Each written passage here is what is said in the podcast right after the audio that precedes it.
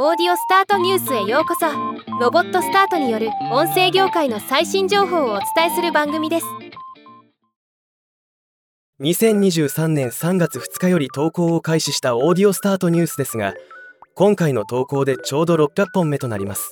引き続き皆様には日々見ていただいてそして聞いていただいており本当に感謝しています。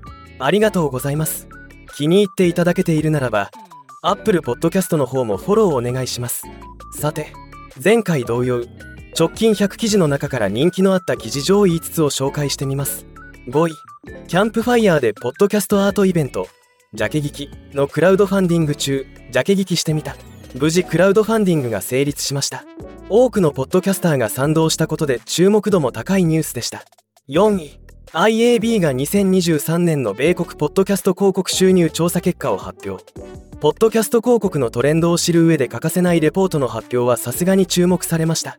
ダイレクトレスポンスよりもブランディングが伸び話題のビデオポッドキャスト広告のシェアは減少傾向など興味深い内容でした。3位完全に AI だけで作られたポッドキャスト番組が爆誕。声は人間と区別がつかないレベルの品質に。AI 活用のポッドキャスト気になる方が多かったようです。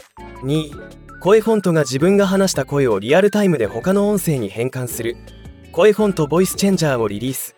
オーディオスタートニュースではあまり深掘りしていないボイスチェンジャー関連の記事ですがたまに紹介すると注目度が高いジャンルのニュースです。1位オーディオスタートニュースポッドキャスト。YouTube ミュージックで配信開始してみた。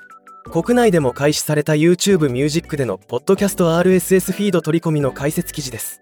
これが今回トップなのは予想通りでした。引き続きポッドキャストとデジタルオーディオ広告。音声広告のニュースを中心に音声業界の最新動向を紹介しながら音声業界を盛り上げられるよう微力ながら頑張っていきます。変わらぬご愛顧のほどよろしくお願いします。ではまた。